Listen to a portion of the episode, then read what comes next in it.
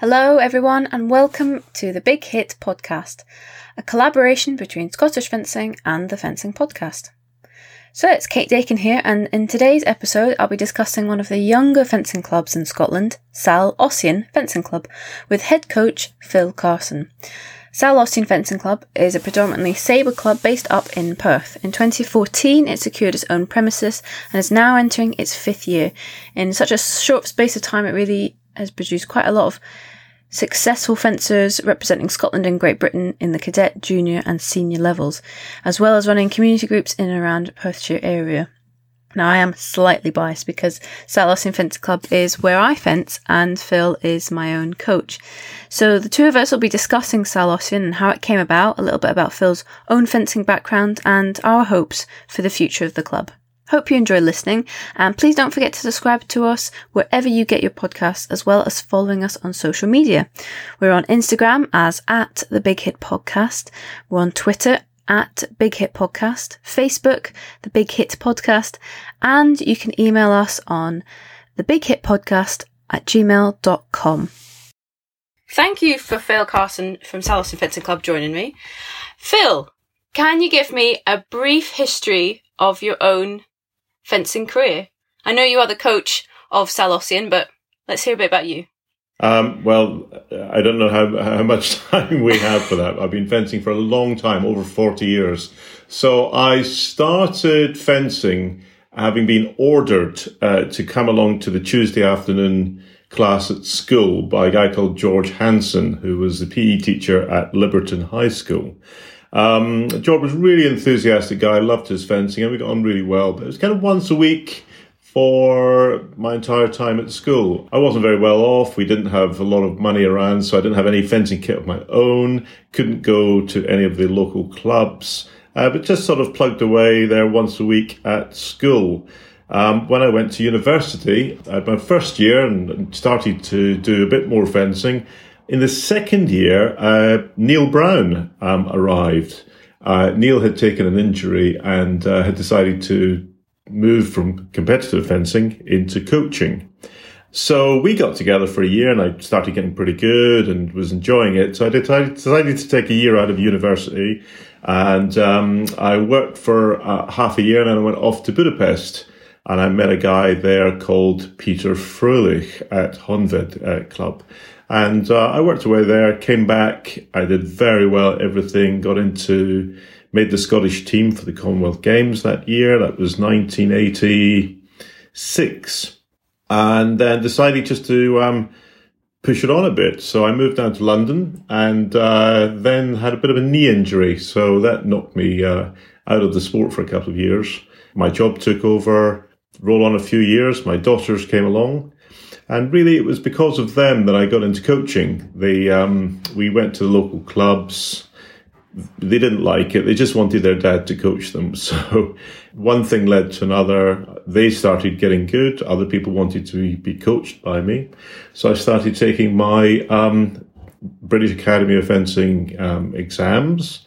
And then coming up kind of closer to a decision I made my early 40s to become a professional coach. So I uh, worked uh, very hard at my fencing, started traveling a lot, met some amazing people, some amazing coaches, got some real inspiration. Took early retirement from my job actually, and then went off to Sydney Sabre, where I helped them um, set up coaching programs and their performance programs. I had six months over there and then came back to Scotland for a whole heap of reasons I won't bore you with, um, and set up Salle Ossian Fencing Club, and it's that's really brings us up to um, modern times. That was a good whistle stop tour, actually. I like that. so you've had sort of all the experiences of a fencer, a coach, and a fencing parent throughout this whole. Exactly. The, the coach parent one was was always going to be a tricky one, but we came up with a deal which was with mask on, I was the coach. Mask off, I was just the usual kind of soppy dad, and um, and that seemed to work. That seemed to work reasonably well. Yeah. So Salle Ossian has been running for five years. I know this because I am a fence for Salle Ossian, um, and we've had quite a lot of success for a young club. We've got people in the GB team for cadets and juniors and seniors. We've got the the little kids, the littlies, as we call them, coming into the higher ranks now. It's been really since started five years, but we've had it running before that in Strathallan School as well. Yeah, that's right. So it was kind of a traditional, um, you know, a couple of times uh, uh, a week, uh, recreational, social type thing. Um, we took a big decision to get our own premises. Uh, that was a big decision. We'd looked at premises, sports centres, community halls, you name it. We couldn't find anywhere that was willing to uh, commit to providing a high performance space, a space where people could train five, six days a week. And um, so that was kind of what was driving us. It's what we wanted as a club um, right at the start. I don't think we knew exactly where it would take us at that time. But having weighed up all the costs and all the benefits, we decided no, we, we don't want to be in a school where we find ourselves double booked with the Zumba class or kicked out because of, you know, exam hall space requirement every year. And then, you know, use of space and Easter holidays, summer holidays, etc. So it was a big decision, um, but it's been proven to be a really important decision. Because as you rightly say, we've had a lot of success, but I think the success has come from being able to provide an environment for kids to come in to do what they want to do and to work hard towards what they want to get to. So if you want to come in once a week, and you know, we've got kids since we've opened who have come in, you know, once a week and they've, they've all grown up together and they're all having fun together. Uh, but we've had other kids who are in three, four times a week. Um, we're just about to move to five nights a week now, um, just to reach that point where we can start to think of ourselves as a high performance club.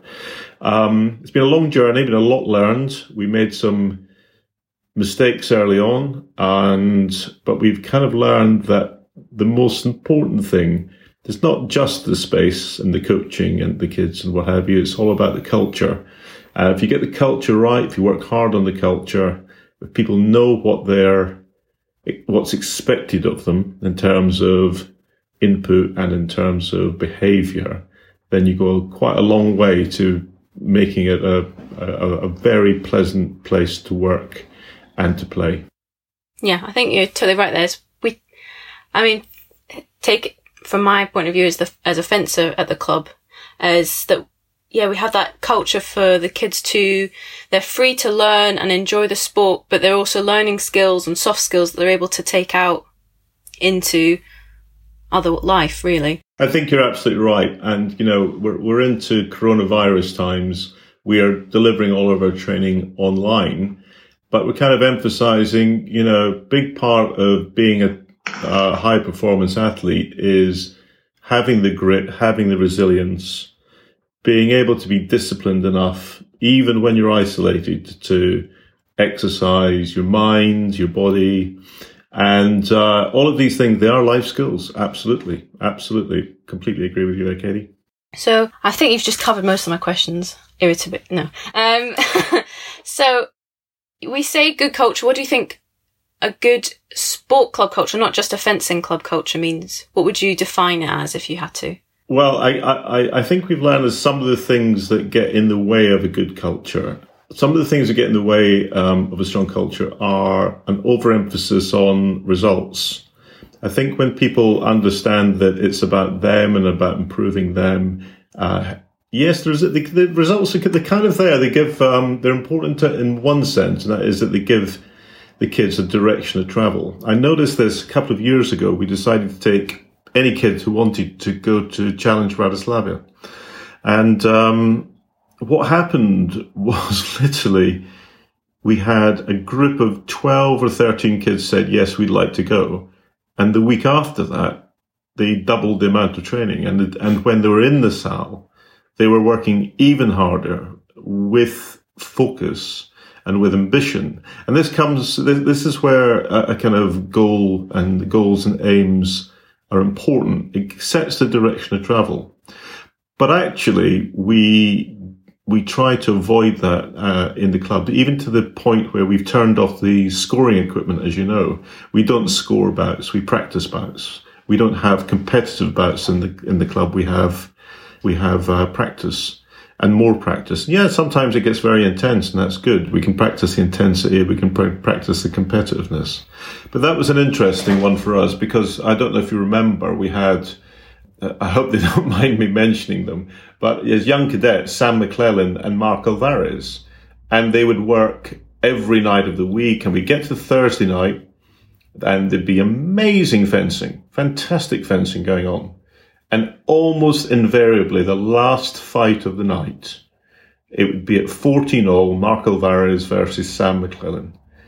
And you know what? One of them would go home thinking they wanted to give up the sport and they were terrible yeah. and nothing, and the other one would just you know feel you know and in terms of um, sports psychology you know this is quite a, an important one that if you go down that route you the kids or and the coach for that matter will experience either euphoria at at succeeding or dysphoria in terms of um, losing and if you if you either uh, work as an athlete or as a coach with that result focus, it's pretty much a downward spiral. There's no real, there's no real uh, positive stuff that can come out of that. Um, and as you know, you can't win everything all the time, but you can focus on your performance and work on the things that you need to work um, with.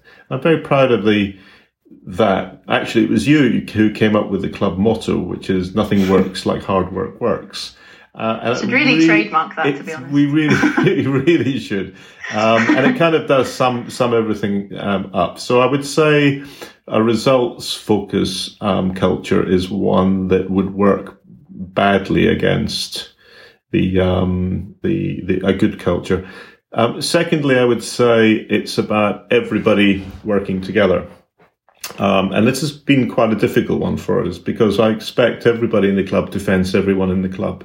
I don't want mm-hmm. cliques, but I also want the seniors to try and contribute back. I want them to know that when they were that age, they didn't have the opportunity to fence with people at that standard. We put in a very good practice protocol. Uh, what that means is that if a senior is fencing a, a little as we call them, um, the senior will be focusing on their tactical game, whereas the little will give them something technical to work on, you know, to, to finish each attack with a good lunge, with good ankle, knee, hip alignment. Where we have two seniors fencing, though, we will say you work on self control. Mm-hmm. Because at the end of the day, it's the person who, who has really good attitude, really good self control, who's going to who's going to win. And in that way, everybody gets to practice all the time. And it's not about beating up each other. It's not about winning.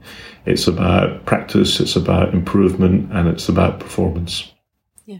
I think as well that we've found, I think I found that we can be a high performance club, but that doesn't mean we're shutting it off to those who just want to have fun and just do sport recreational. And I think the kids able, being able to fence with the older kids gives them that element of, oh, it's fun. I get to fence so and so. And the, the little, the, like you said, the older ones are still giving back to the younger ones a, and giving back to the club. And it is quite funny when you not let them win, but to a certain extent you do, especially when they're like two feet high. Well, they can they can end up taking the hit, but it doesn't mean that you that the, that you don't have a really good and valuable practice uh, yeah. session, um, as, as, you know. But I think that was quite an important point. It took me a long time to work that one out. That you you you can have a recreational culture but high performers cannot fit into a recreational culture. Mm-hmm. Whereas if you have a high performance culture, it is um, possible to bring in the recreational fencers into that. So you can be high performance or you can be recreational, but if you want to do both, I think you have to have a high performance model into which the recreational fencers um, adapt because the high performance fencers will become very, very, very frustrated the recreational fencers will be frustrated, but only if you don't create the culture where they're made to feel welcome and, and where everybody in the club fences everybody. I don't care about the age, I don't care about gender, I don't care who's on what team. It's about the club and everybody in the club working hard for each other. Mm-hmm. Do you think this the culture we have now is developed through trial and error or through sort of cherry picking from other clubs or because I know that the turning off the scoring equipment is similar when we did some I did well we all went as a club training in um in BVSC one of the top clubs in Hungary. They just fence everybody fences continuous and you'll be on the piece like five or six times in a row and you have to actually tell other people to stop fencing because you've done for the night. So where do you think we, where we've got to now where do you think that's come from yeah, I think there's been, as I said, I think we made some mistakes early on. Um, mm-hmm. I think we're, when new people come in, we're much clearer with them about what we're about and how we do things. And we're learning all the time. So again, since the, since everything has stopped and we've moved online, it's given me a chance just to do the next iteration of that. So I've been working uh, on a, on a course with Barcelona Football Club. Uh, they have an online university, and some of the resources in there are really fantastic. And I've been working hard on this whole concept of high performance and what it is and what it means. So I've taken the opportunity on this kind of pause in activities to think about how to reset club and how to take the next step up. But yeah, we've we've learned from that. I've learned a lot from other coaches. Um, I look to other clubs and I see especially the clubs who have been on at this kind of game for maybe one or two generations ahead of us. And I look to a lot of the international uh, clubs and coaches uh, for advice. Uh, I'm always online with, with people, talking to them, getting ideas, posing them difficult questions, and uh, looking always looking for that next thing, which will be um, be able to help us to get to the next level. Yeah, it's exciting. Really, I'm quite. I'm hoping that the, this the uh, COVID isolation comes to an end soon because there's a lot of stuff that I'm personally I want to get on and develop as well. So it's I'm excited to see how the club will develop in three years, five years, because all the younger ones we've said this before, but all the ones that are doing really well at the younger level, how they're going to progress into the older cadets and juniors. Yeah, it's exciting. Yeah, and I, I think we, we, were watching some of the, the Wians working away. And I said to you, and I said to SJ, can you mm-hmm. remember when you were their age, when you were, you know, 11, 10, 11, can you remember what you were like? Could you do what these kids are doing? And, and no. it's like, we all, we all shook our head. No way. But this is what's happening is as the culture grows, as the environment gets better, as our training and coaching improves, we're seeing the result of that come through with these kids who are doing phenomenally well. So it's um yeah, it's onwards and upwards. It is a, you know interesting couple of weeks. I think the next two or three weeks are going to be really, really, really important because mm-hmm. everyone will start to feel the psychological effects of this. So as you know, we've set them some physical challenges. We've got uh, sport mindfulness sessions on twice yeah. a week. We're keeping them very engaged, very, very busy. I'm looking for some international fencers to come online with everybody. Uh, mm-hmm. we we had afternoon tea uh, yesterday, mm-hmm. which was fantastic. It was great to see everybody. Uh, we'll keep that going. Uh, I've got Lucy Hyam off. She'll be doing um, a club quiz with us soon, and uh, yeah, it's just about um, being very, very aware of. It's going to be very tricky over the next two weeks and maybe even the next two months. So we have to work uber hard to make sure that these kids are engaged, feel part of the club, feel part of uh, something, are challenged, can put fitness and some fencing into their daily routines. Um, and yes, I'm I'm with you. It, for me, it's just like a very very long preseason. We started yeah. pre-season three months early, so let's let's take this as an opportunity to reposition reposition the club, take the next step. That's what we're. Yeah. That's what that's the opportunity I see. And I think what's the saying that distance makes the heart grow fonder. I I would be surprised if the kids didn't come in almost giddy, wanting to get a sword and hit each other. Yeah, I wouldn't. I know I, I am. I, I, I, wouldn't be surprised um, at all. And actually, it'll be quite good. People will have be properly rested. They'll be properly consolidated. All of the things we're doing online with them is really high quality. So at least their mental representations of what they will be doing and how they'll be doing it will be strong when we come back. Yeah. Well, I think that's really all we have time for. Thank you, Phil. For our little isolation discussion and chat. That was really good. Absolute pleasure, Katie.